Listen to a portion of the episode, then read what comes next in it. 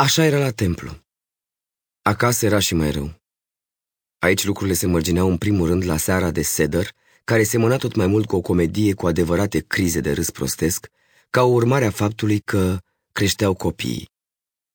De ce trebuia să dai vreo importanță faptului acestuia? Doar pentru că tu îl stârneai. Asta era deci forma de credință care îmi fusese transmisă, la care se mai adaugă cel mult gestul cu care mi-arătai cu degetul pe fiii milionarului Fux, care la sărbătorile mari veneau cu tatăl lor la templu. Ce altceva mai bun s-ar fi putut face cu asemenea material decât să scap de el cât mai repede cu putință? Nu știu.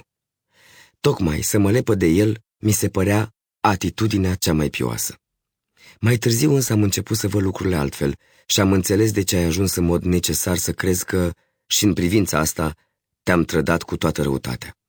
Tu aduceai din comunitatea aceea de la țară, semănând atât de mult cu un gheto, un anume element iudaic, ceea ce nu fusese prea mult, și din care la oraș și în timpul serviciului militar se mai pierduse ceva, însă impresiile și amintirile din tinerețe îți erau tocmai de ajuns ca să creezi în jurul tău o anume atmosferă de iudaism, mai ales că nici n-aveai nevoie de prea mult ajutor în privința aceasta, căci aveai o constituție sufletească robustă și n-ai fi fost guduit în sinea ta de scrupule religioase dacă nu s-ar fi amestecat aici în mare măsură și considerente sociale.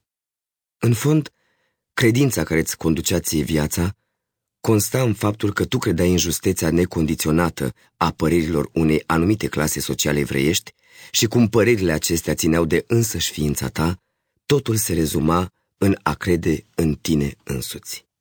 Există în acestea suficient iudaism, dar ca să-l transmiți copilului tău era prea puțin. Ți se scurgea printre degete când întindeai mâna să dai din el mai departe. În parte era vorba doar de impresii din tinerețe care nu puteau fi transmise altuia. În parte era vorba aici și de temerile stârnite de personalitatea ta atât de temută. Era de altfel cu neputință să-l faci pe un copil al cărui simț de observație era neobișnuit de ascuțit, ca urmare a spaimei acute pe care o trăia, să înțeleagă faptul că aceste câteva fleacuri, pe care tu le trâmbițai în numele iudaismului cu o indiferență întru totul corespunzătoare lipsei lor de importanță, ar fi putut avea vreo semnificație mai înaltă. Pentru tine ele aveau sens ca niște amintiri din vremurile de demult și din cauza aceasta ai fi vrut să mi le împărtășești și mie. Însă cum ele nu mai aveau nici pentru tine valoare în sine, nu mai reușeai decât prin insistențe sau amenințări. Desigur, nu aveai sorți de izbândă, iar lucrul acesta trebuia în mod necesar să te facă pe tine, care nici nu-ți dădeai seama cât era de vulnerabilă poziția ta, să fii foarte supărat pe mine din cauza încăpățânării mele aparente. Toate acestea nu constituiau, firește, un fenomen izolat. Același lucru se petrecea cu mulți din cei care făceau parte din această generație evreiască de tranziție, cei care migraseră din regiunile rurale, încă relativ pioase, la orașe. Lucrurile evoluau astfel de la sine, doar că adăugau relațiilor noastre, care și așa nu duceau lipsă de puncte critice, încă unul îndeajuns de dureros. Sigur că și în această chestiune trebuie să crezi, ca și mine de altfel, că nu ești niciun fel vinovat. Însă lipsa aceasta a vinovăției trebuie să ți-o explici prin firea ta și prin condițiile epocii de atunci, nu pur și simplu prin împrejurările exterioare, să nu-ți spui cu alte cuvinte că ai fi avut prea multă treabă și prea multe griji ca să-ți mai bați capul cu asemenea lucruri. În felul acesta obișnuiești de fapt să faci din lipsa neîndoielnică a vinovăției un reproș neîndreptățit față de alții. De altfel, asemenea reproșuri pot fi și aici și încă foarte ușor respinse. Nu e vorba aici de vreo educație anume pe care să le-o fi dat copiilor tăi, ci doar de exemplu pe care ar fi trebuit să-l fi constituit propria ta viață. Dacă iudaismul tău ar fi fost mai puternic și mai real, atunci și exemplul tău ar fi fost mai constrângător. Lucrul este de altfel de la sine înțeles și nu vreau să-ți fac vreun reproș, ci vreau doar să resping reproșurile tale. Ai citit acum, în vremea din urmă, amintirile din tinerețe ale lui Franklin. Adevărul este că ți le-am dat în mod intenționat să le citești, dar nu, așa cum ai remarcat tu cu ironie, din cauza acelui mic pasaj în legătură cu vegetarianismul, ci pentru relațiile dintre autor și tatăl său, așa cum sunt descrise acolo, și pentru relațiile dintre autor și fiul său, așa cum reies de la sine din aceste amintiri scrise pentru fiu. Nu vreau să mai subliniez aici amănuntele. O confirmare retrospectivă a felului cum înțeleg eu idaismul tău am avut-o și în atitudinea ta în anii din urmă, când ți s-a părut că am început să mă interesez mai mult de problemele evreiești. Cum tu ai, din principiu, aversiune față de oricare din preocupările mele și mai ales față de natura intereselor mele, ai simțit o astfel de aversiune și în privința asta. Deși ne-am fi putut aștepta ca măcar de data aceasta să faci o mică excepție. În fond, aici se manifesta un iudaism născut din propriul tău iudaism. Și poate se ivea astfel posibilitatea de a se ajunge la noi relații între noi. Nu neg de fapt că dacă tu ai fi manifestat interes față de ele, lucrurile acestea ar fi devenit, tocmai prin asta, îndoielnice pentru mine. Nici nu-mi trece prin cap să vreau să susțin că aș fi, în vreun fel, mai bun decât tine în această privință. Însă nici nu am ajuns la vreo probă. Prin atitudinea mea, iudaismul ți-a devenit respingător. Scrierile iudaice, ilizibile, îți făceau scârbă. Asta însemna poate că susținea iudaismul așa cum îl arătasești tu pe vremea copilăriei mele, ca fiind singurul adevărat, dincolo de care nu mai exista nimic. Dar ca să insiști în felul acesta, e aproape inimaginabil. Scârba asta, în afară de faptul că era îndreptată în primul rând nu împotriva iudaismului, ci împotriva persoanei mele, nu putea însemna decât că, inconștient, recunoșteai vulnerabilitatea iudaismului tău și a educației mele iudaice, că nu voiai să ți se mai aducă aminte în niciun fel de chestiunea asta și că la orice fel de amintire de acest fel răspundeai cu ură fățișă. De altfel, faptul că acordai atâta importanță, la modul negativ, intereselor mele mai noi față de iudaism, a fost o mare exagerare. În primul rând, aceste interese ale mele aveau de la început asupra lor blestemul tău. Și în al doilea rând, pentru a se dezvolta, ele aveau nevoie, ca un factor decisiv, tocmai de relațiile fundamentale cu semenii, iar în cazul meu natura acestor relații le-a fost fatală. Mai dureros în ce mă privește, ai nimerit-o cu aversiunea ta față de scrisul meu și față de ceea ce, fără ca tu să știi, avea legătură cu el. Aici am reușit într-adevăr să mă desprind într-o măsură ceva mai mare și folosind doar propriile mele forțe de tine, chiar dacă într-un fel care te face să te gândești la un vierme călcat în picioare și care se smulge cu partea din față a corpului și se tărăște cum poate mai încolo. Într-o oarecare măsură mă aflam în siguranță. Aveam putința să răsuflu. Repulsia pe care în chip firesc ai avut-o de îndată față de scrisul meu îmi era, de data aceasta, binevenită. Vanitatea, ambiția mea sufereau desigur în felul pentru noi devenit proverbial în care tu îmi salutai cărțile. Pună pe noptieră. De obicei jucai cărți în momentul în care venea câte un volum de-al meu. Însă, în fond, îmi părea bine așa. Nu numai din simțământul acesta de răzvrătire răuvoitoare, nu numai din bucuria că aveam astfel o nouă confirmare a felului în care vedeam eu relațiile dintre noi, ci în chip cu totul instinctiv, pentru că o asemenea formulă îmi suna ca un acum ești liber. Firește că mă înșelam singur. Nu eram deloc, sau, în cel mai bun caz, nu eram încă liber. În scrisul meu era vorba despre tine. Nu făceam acolo decât să mă tângui pentru lucrurile pentru care nu mă puteam tângui la pieptul tău. Era un rămas bun pe care îl prelungeam deliberat de la tine, numai că acest rămas bun era determinat, forțat de tine și se continua în direcția în care aș fi voit-o eu. Însă ce puțin însemnau toate acestea. La drept vorbind, nici nu face osteneala să mai vorbim despre ele, decât doar pentru că ele s-au petrecut în viața mea. Altfel ele nici n-ar fi fost remarcate. Dar în fond, ele mi-au dominat viața. În copilărie ca o presimțire, mai târziu ca o speranță și încă și mai târziu ca o deznădejde și mi-au dictat și de data aceasta, prin persoana ta, cele câteva hotărâri mărunte pe care am fost în stare să le iau vreodată. De pildă, alegerea profesiei mele. Sigur, aici mi-ai lăsat de plină libertate și ai făcut-o în felul tău mărinimos și chiar indulgent, fără să-ți pierzi răbdarea. Firește, în această privință te conformai modului general de educare a copiilor, acceptat de păturile mijlocii evreiești, sau cel puțin judecăților de valoare ale acestor pături. În sfârșit, aici a jucat un rol și una din înțelegerile acelea greșite ale tale în ce privește persoana mea, anume, din mândrie de tată, din necunoașterea adevăratei mele vieți, din concluziile pe care le-ai tras din slăbiciunea mea, mai considerat din totdeauna ca fiind deosebit de sârguincios. După părerea mea, după câte știi tu, eu încă de copil studiam, învățam mereu și mai târziu scriam mereu. Dar așa ceva nu corespunde în realitate nici pe departe faptelor. Mai degrabă s-ar putea spune cu mult mai puțină exagerare că am studiat puțin și nu am învățat nimic.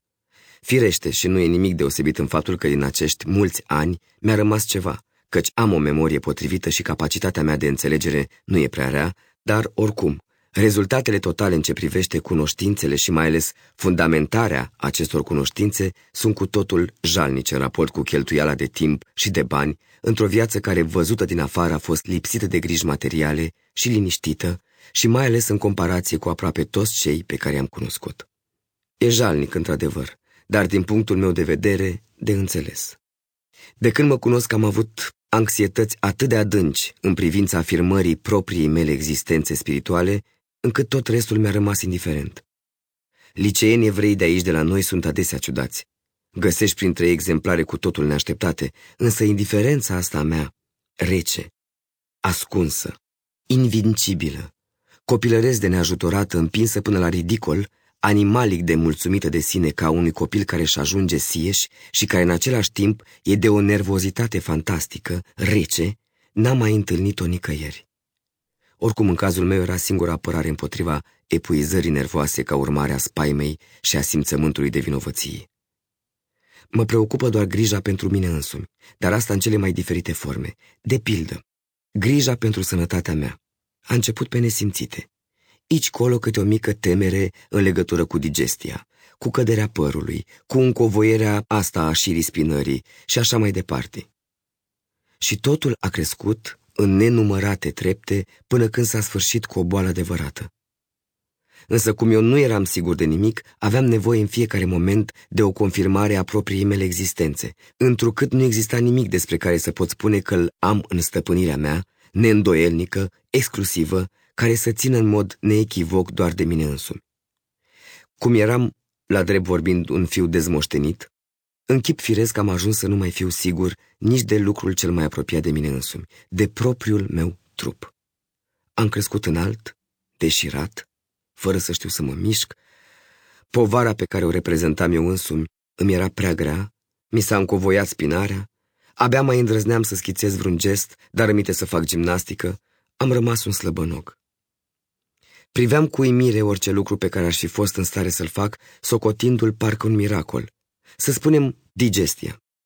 Și așa am ajuns ca să o pierd, deschizând astfel cale liberă tuturor ipohondriilor, până când, în efortul supraomenesc al dorinței de a mă însura, despre asta am să vorbesc mai încolo, am ajuns să scuip sânge din plămâni. Lucrul la care s-ar putea să fi contribuit îndeajuns și faptul că am locuit la Palatul Schönbrunn, dar de locuința aceea aveam nevoie, așa cum credeam eu, pentru scrisul meu, așa că și asta ține tot de chestiunea de care e vorba. Așa că relele nu vin din prea multă muncă, cum îți închipui tu mereu.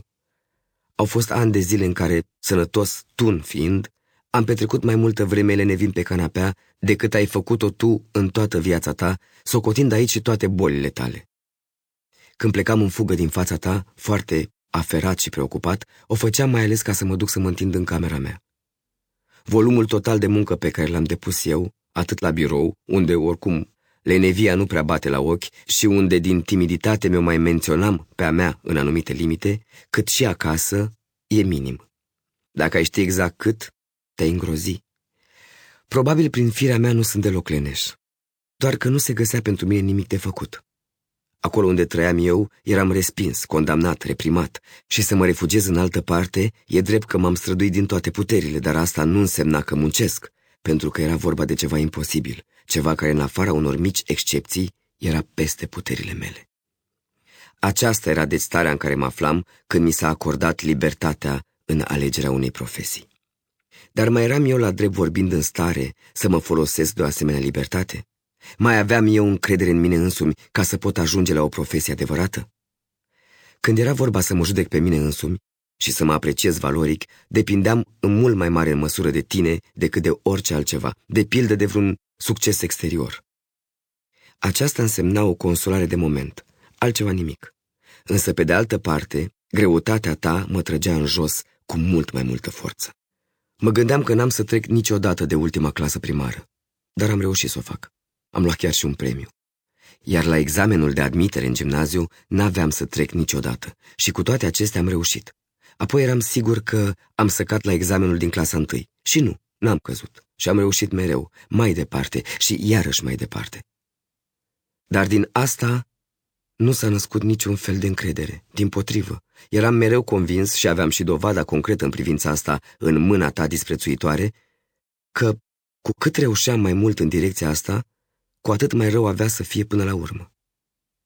Adesea mi închipuiam înfricoșătoare adunarea profesorilor, și gimnaziul este exemplul cel mai simplu pe care ți-l dau, pretutindeni era la fel în jurul meu, așa cum avea să se întrunească atunci, cândva, căci chiar dacă aș fi reușit în clasa întâi, atunci când aveam să ajung într-a doua și chiar dacă aș fi reușit și acolo, atunci când voi fi fost într-a treia și așa mai departe, să se înturnească spre a încheta acest caz unic, strigător la cer, cum adică eu, cel mai incapabil și în orice caz cel mai ignorant dintre elevi, am reușit să mă fofilez până în această clasă și cum, acum când atenția generală se îndreptase în sfârșit spre mine, aveam să fiu de îndată scuipat afară spre bucuria tuturor celor drepți, eliberați în sfârșit de tot coșmarul acesta. Nu e ușor pentru un copil să trăiască atunci când e bântuit de asemenea închipuiri. În situația asta, cum mai putea să mă intereseze învățătura? Cine ar mai fi fost în stare să scapere din mine vreo scânteie de interes? La vârsta aceea decisivă în fond, pe mine mă mai interesa învățătura și nu numai învățătura, ci tot ce mai era în jurul meu, exact așa cum pe un funcționar care a săvârșit o fraudă la banca unde mai e încă angajat și care tremura la gândul că ar putea fi descoperit, îl mai poate interesa mersul obișnuit de toate zilele al băncii la care mai trebuia încă să participe ca salariat. Pe lângă problema principală, toate celelalte erau meschine, depărtate. Și lucrurile au mers așa mai departe, până la examenul de bacalaureat, pe care într-adevăr l-am trecut în parte prin înșelătorie. Pe urmă, totul s-a oprit, acum eram liber. Dacă până atunci, în ciuda constrângerii pe care o reprezenta gimnaziul, fusesem preocupat doar de mine însumi, cu atât mai mult era cazul acum când eram liber. Așa că o anumită libertate în alegerea profesiei nu exista pentru mine. Știam că pe lângă problema esențială, totul avea să-mi fie la fel de indiferent așa cum îmi fuseseră toate materiile la gimnaziu.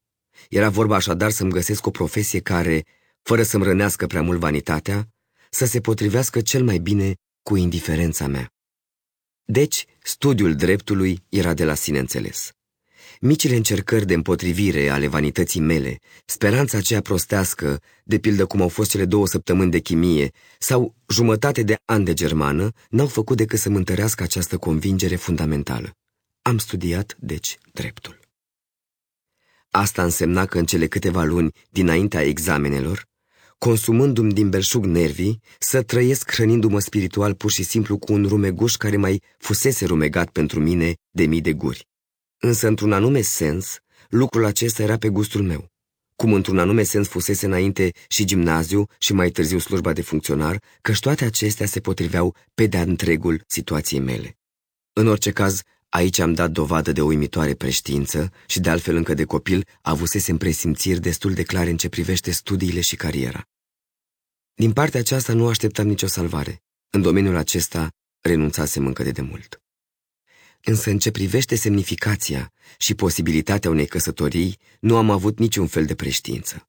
Această cea mai mare spaimă de până acum a vieții mele a venit asupra mea aproape cu totul pe neașteptate.